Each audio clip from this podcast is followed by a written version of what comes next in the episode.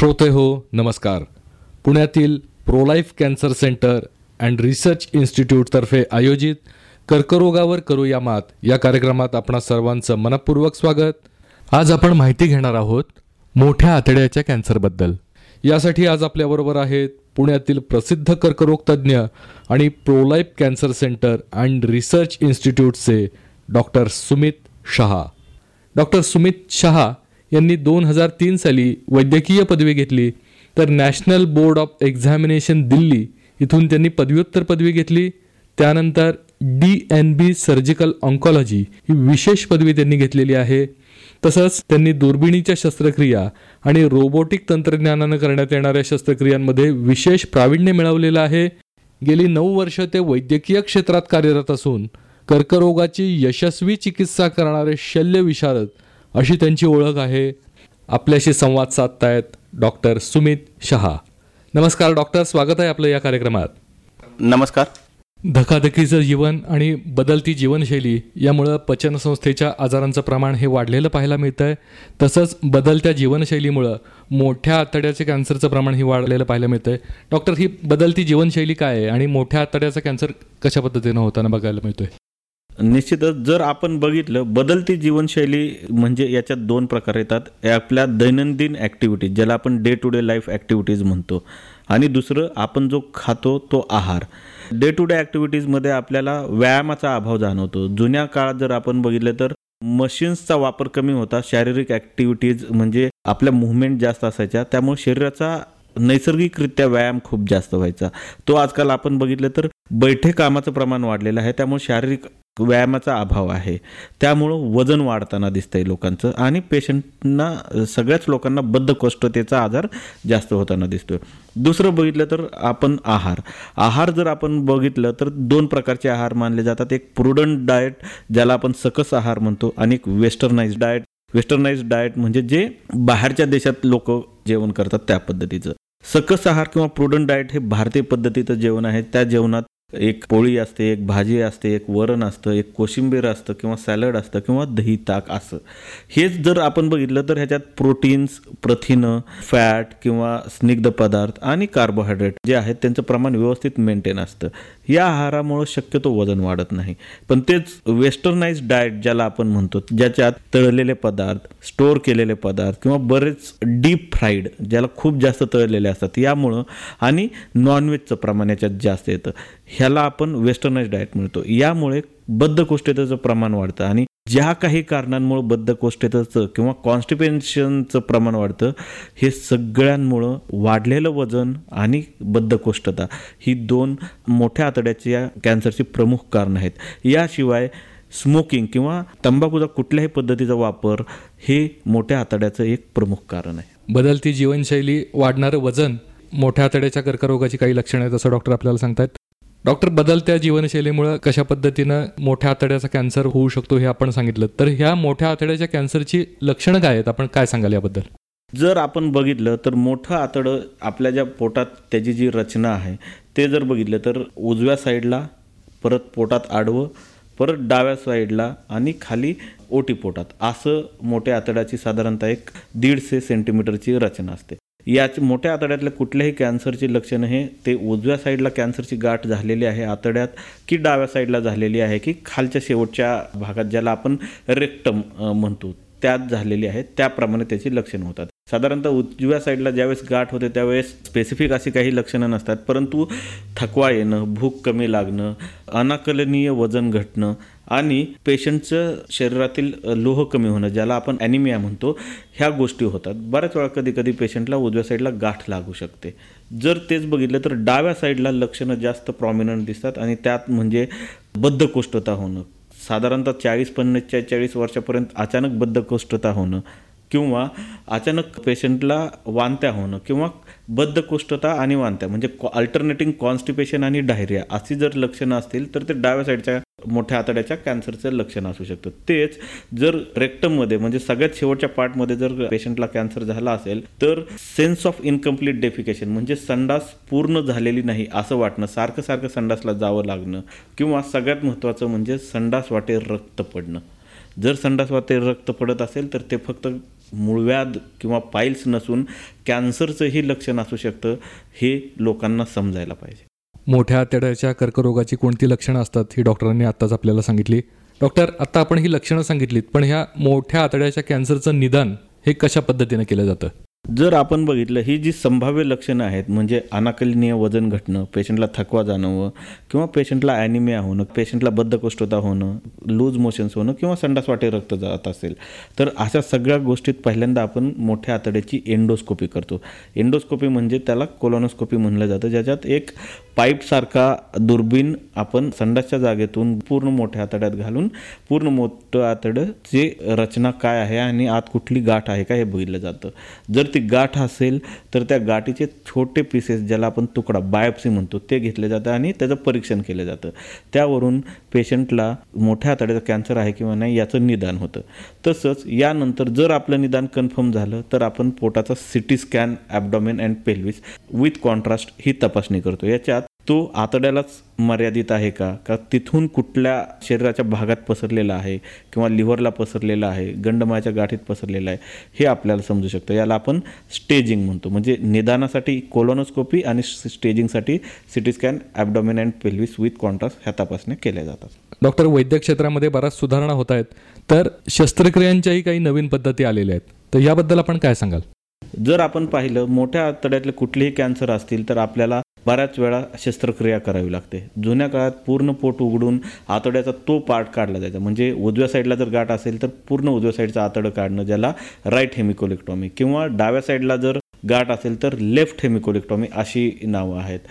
जी जुन्या काळात पोट उघडून केलेल्या शस्त्रक्रिया असायच्या. पेशंटला जवळजवळ सात ते आठ दिवस हॉस्पिटलमध्ये राहावं लागायचं. परत डे टू डे ॲक्टिव्हिटीजमध्ये पेशंटचे रिस्ट्रिक्शन्स यायचे. आजकाल आपण दुर्बिणीतून ऑपरेशन करतो ज्याला आपण लॅप्रोस्कोपिक सर्जरी किंवा की होल सर्जरी म्हणतो. याद्वारे ज्यावेळेस आपण ऑपरेशन करतो त्यावेळेस पेशंटच्या पोटात एक सेंटीमीटरचे एक आणि पाच पाच मिलीमीटरचे एक तीन ते चार छेद करून त्याच्यातून दुर्बीण आत घालतो आणि त्याद्वारे सगळं ऑपरेशन करून एक छोटंसं तीन चार सेंटीमीटरचं पोट उघडून त्याच्यातून पूर्ण काढलेला पार्ट आतड्याचा बाहेर काढला जातो आणि आतड्याला स्टेपलर्सने जुन्या काळात हाताने शिवले जायचे आता आपण स्टेपलर्सनी आतड्याचे जोड देतो. यामुळं पेशंटची रिकव्हरी खूप लवकर होते. इमिडिएटली दुसऱ्या दिवसापासून आपण पेशंटला जेवण चालू करू शकतो. तसेच पेशंट त्याच दिवशी संध्याकाळी चालायला लागतो आणि तिसऱ्या किंवा चौथ्या दिवशी पेशंटचा घरी डिस्चार्ज केला जातो. हे नवीन शस्त्रक्रिया म्हणजे दुर्बिणीतून केलेल्या शस्त्रक्रियेचे फायदे आहेत. डॉक्टर आतड्याच्या कॅन्सरमध्ये किमोथेरपीचा काय रोल आहे? आपण काय माहिती द्याल? जर आपण बघितलं तर ज्यावेळेस आतड्याचे कॅन्सर होतात त्यात पहिल्या आणि दुसऱ्या स्टेजमध्ये ते पूर्णपणे फक्त सर्जरीने बरे होतात.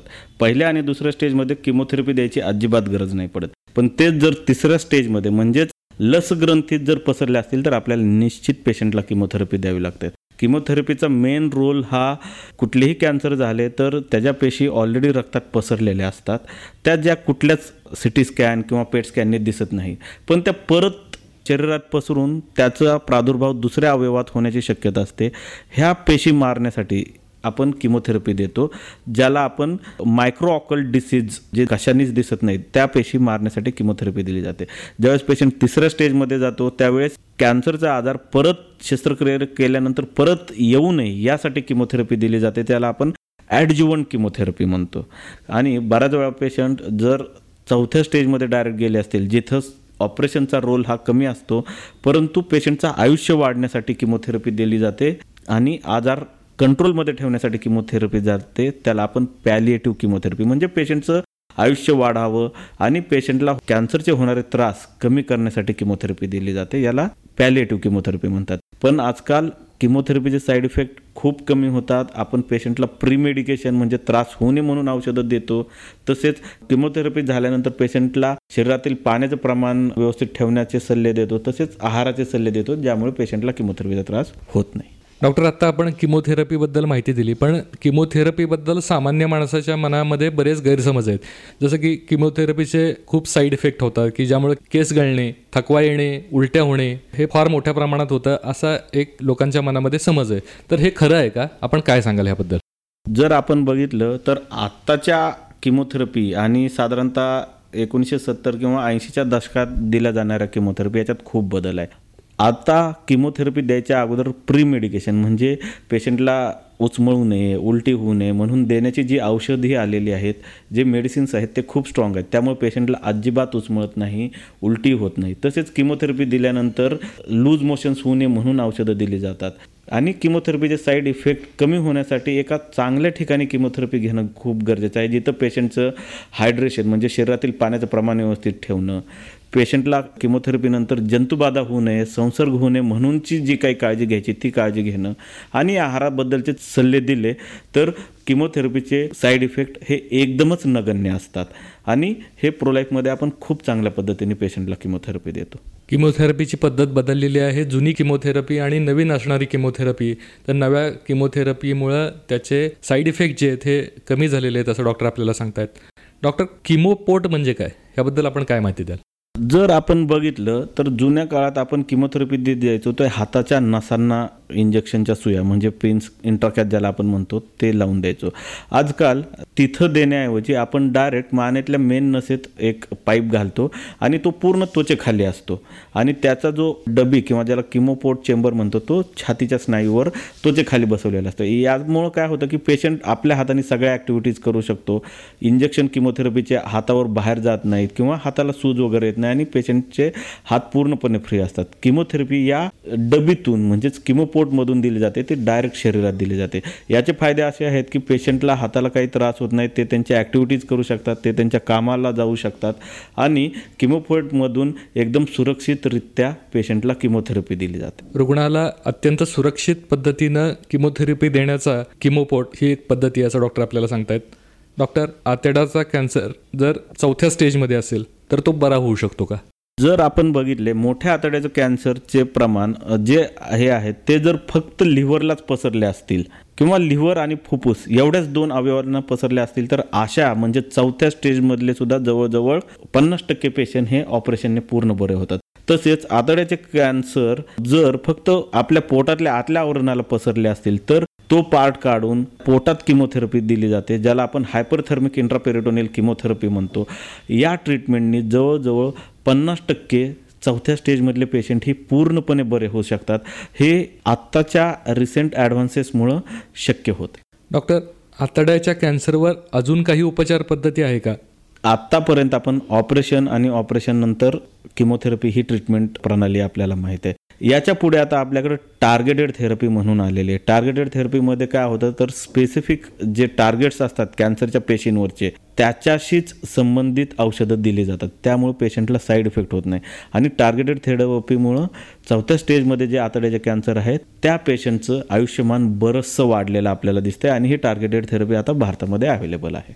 डॉक्टर आतड्याचा कॅन्सर होऊ नये यासाठी काय काळजी घ्यायला हवी? आपण काय सल्ला द्याल आतड्याचे कॅन्सर होण्याचं मुख्य कारण हे वाढलेलं वजन म्हणजे जाडी आणि दुसरं बद्धकोष्ठता आहे. ह्या दोन गोष्टी जर आपण टाळल्या किंवा ह्या दोन गोष्टी जर होऊ दिल्या नाहीत याच्यासाठी रेग्युलर व्यायाम करणे सकस आहार घेणे आणि बद्धकोष्ठता होऊ न देणे वजन कंट्रोलमध्ये ठेवणे ह्या गोष्टी केल्या तर आपण आतड्याचा कॅन्सर होण्यापासून वाचू शकतो. तसेच प्रत्येकाने जर वयाच्या पन्नासानंतर संडासची जर तपासणी केली ज्याला आपण फिकल ऑकल ब्लड टेस्टिंग म्हणतो ही एक स्क्रीनिंग टेस्ट आहे.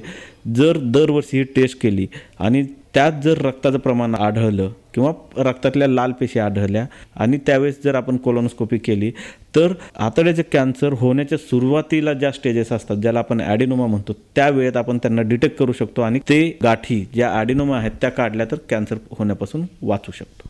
तर श्रोते हो पुन्हा आपली भेट. याच दिवशी याच वेळी कर्करोगावर करूया मात या कार्यक्रमात. तोपर्यंत नमस्कार.